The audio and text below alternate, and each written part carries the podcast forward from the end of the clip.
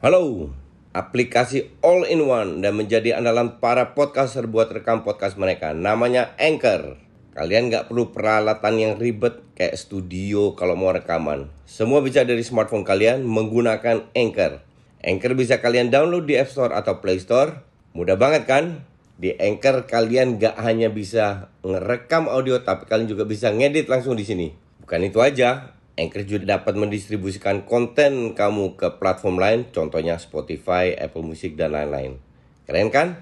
Satu aplikasi buat semua kebutuhan. Daripada kalian makin penasaran, mending langsung aja download Anchor sekarang. Oh ya, Anchor ini gratis loh.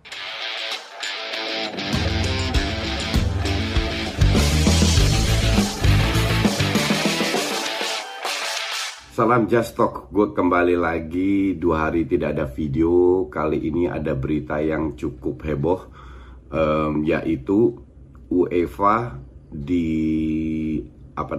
disalahkan 3 member dari Super League, Barca, Madrid, dan Juve dimenangkan oleh pengadilan di Luxemburg. Ya, gue rasa judulnya UEFA digampar sama Super League itu wajar ya. Jadi ini yang terjadi.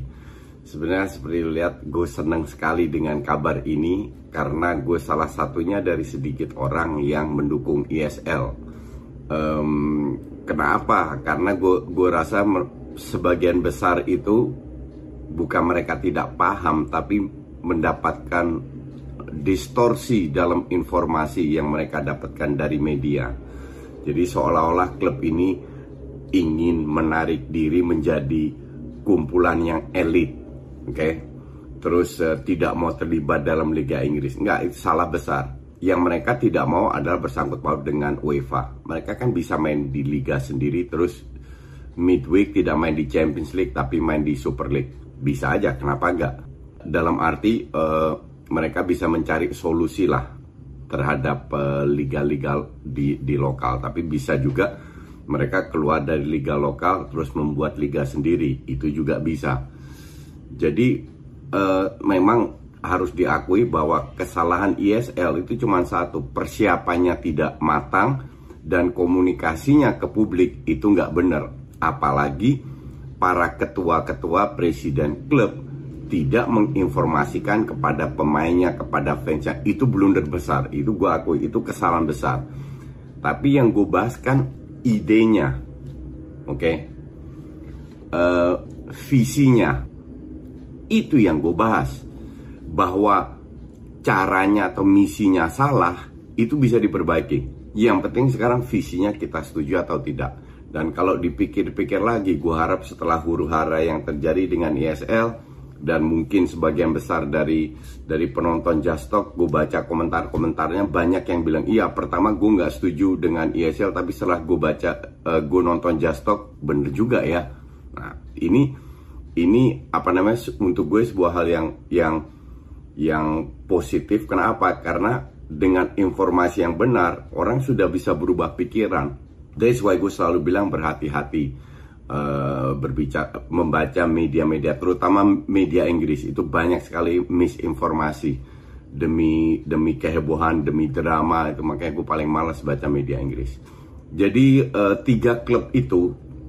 klub yang tersisa dari 12, Juve, Barca, Madrid, mereka tetap mengatakan bahwa mereka akan stay, oke?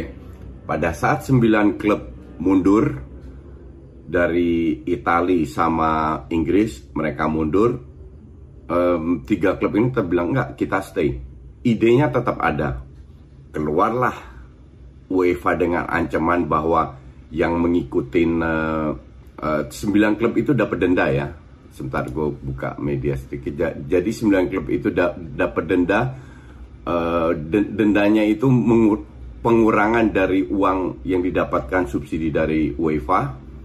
Terus ada beberapa distrap lah, kasarnya begitu.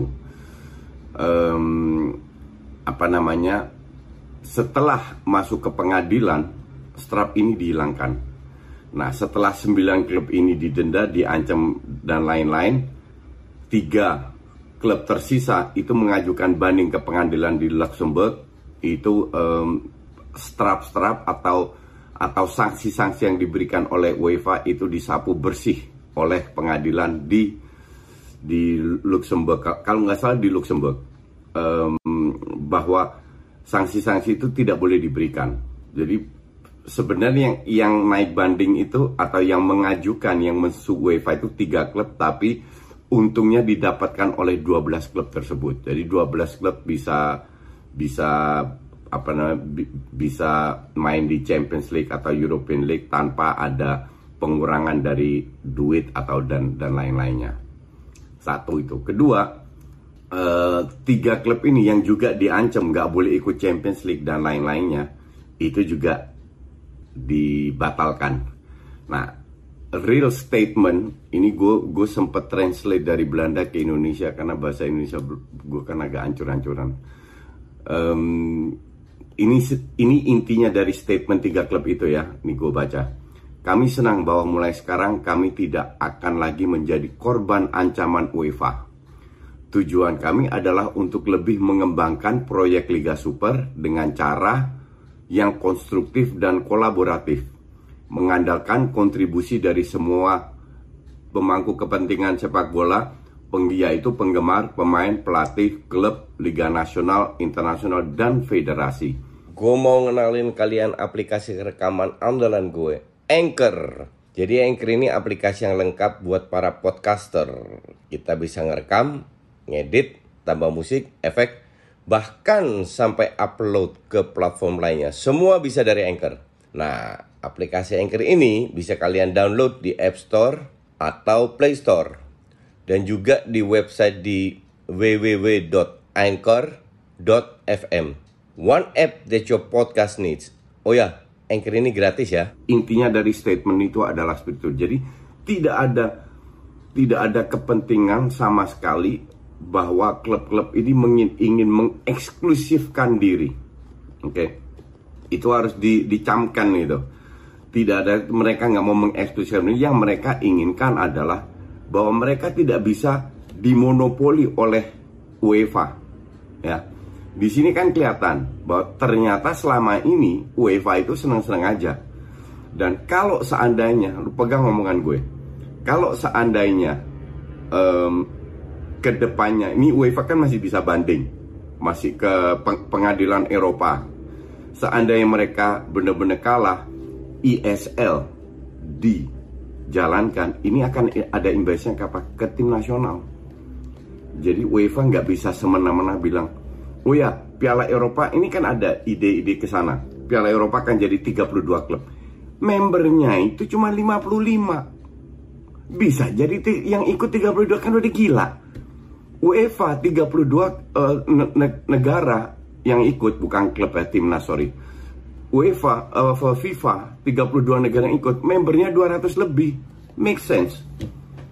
Ini anggotanya 55, ikut Piala Eropa 32. Kan nggak, orang gila itu. Dan siapa yang lawan? Nggak ada yang lawan. Kenapa? Karena suara mereka didukung oleh negara-negara kecil. Ya, negara-negara kecil seneng aja digituin. Maka dari itu gue selalu bilang, korupsi di UEFA, KKN di UEFA dan FIFA itu bisa terjadi karena terjadi sistem demokratis one man one vote. Okay?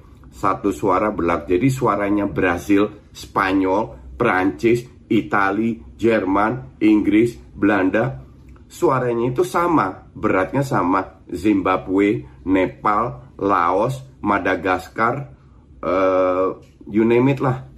Ngerti nggak? Kan nggak make sense. Kita bicara negara besar yang kontribusinya terhadap perkembangan sepak bola jauh lebih besar daripada negara kecil. Negara yang harus punya suara, gue setuju. Cuman tidak imbang, nggak boleh imbang. Sistemnya kayak gimana? Kayak di United Nation, UN. Di situ ada beberapa member yang punya suara lebih berat, yang punya veto. Harusnya seperti itu.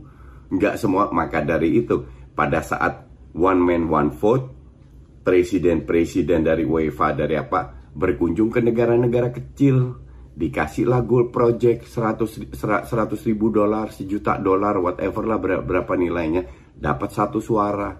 Maka dari itu mereka survive bertahun-tahun di atas dan tidak ada yang lawan. Nah, itu yang selalu gue tentang, nggak bisa. Dan terbukti bahwa setelah berapa tahun gue tentang, akhirnya mereka ditangkap oleh FBI. Ya, kembali lagi ke UEFA, di sini membuktikan bahwa UEFA boleh banding dan lain-lain. Feeling gue tetap akan kalah, karena yang dilakukan oleh UEFA sekarang, mereka punya sistem, mereka itu kan hanya IO, mengeruk duit sebanyak mungkin. Sepak bola sudah jadi budak modern, bikin jadwal sepadet-padetnya. Dan yang paling lucu apa? Galatasaray, lihat Galatasaray dihajar kiri kanan karena pemain timnasnya nggak bisa ikut. Mereka pulang dari Piala Eropa dapat libur, sementara pre-kualifikasi untuk Champions League udah dimainkan. PSV lawan Galatasaray. PSV pun juga pemain timnasnya nggak bisa ikut. Pemain kayak Dumfries, Malen itu nggak ikut, kan udah gila kayak begitu. Itu kan penipuan kompetisi. Tapi itulah yang dilakukan UEFA. Nah, dengan hal seperti ini, gue harap fans-fans yang di Inggris dan sepak bola itu lebih terbuka. Mulainya dengan 12 tim, iya. Kedepannya 12 jadi 14, 16, 18, dan ada liga kedua. Let's say untuk tim-tim kayak apa namanya, kayak Lille, kayak Leverkusen, kayak di Itali mungkin Sampdoria, di Belanda kayak Twente, Heerenveen, Utrecht. Mungkin ada liga di bawahnya lagi yang membuat lebih kuat. Jadi bukan secara eksplisit, tapi tujuannya adalah bahwa sebagai anggota yang punya suara itu berhak untuk menentukan apa bentuk kompetisi yang mereka inginkan. Bukan semua dimonopoli oleh UEFA. Dan ini yang terjadi, ini yang selalu gue tentang. Oke? Gue harap sekarang kalian lebih sadar lagi bahwa klub-klub sepak bola itu dimiliki oleh fans di seluruh dunia. Bukan, MU itu bukan milik fans dari Manchester. Juve bukan milik fans dari Turin. Tapi sudah mendunia, maka dari itu mereka jadi besar. Karena fansnya ada di seluruh dunia. Ya, jadi jangan bilang ya kita mulai dari kecil ini untuk fans. Memang untuk fans. Emang ESL nggak untuk fans? Kan lucu gitu. Coba lu sebelum kritik, lu pikir lagi deh, bahwa tujuannya melawan itu adalah melawan dominasi UEFA yang bertindak secara diktator, semena-mena, tanpa memikirkan klub-klub lain. Sekarang dengan adanya pandemi, emang siapa yang dibantu dari UEFA? Nol. Oke?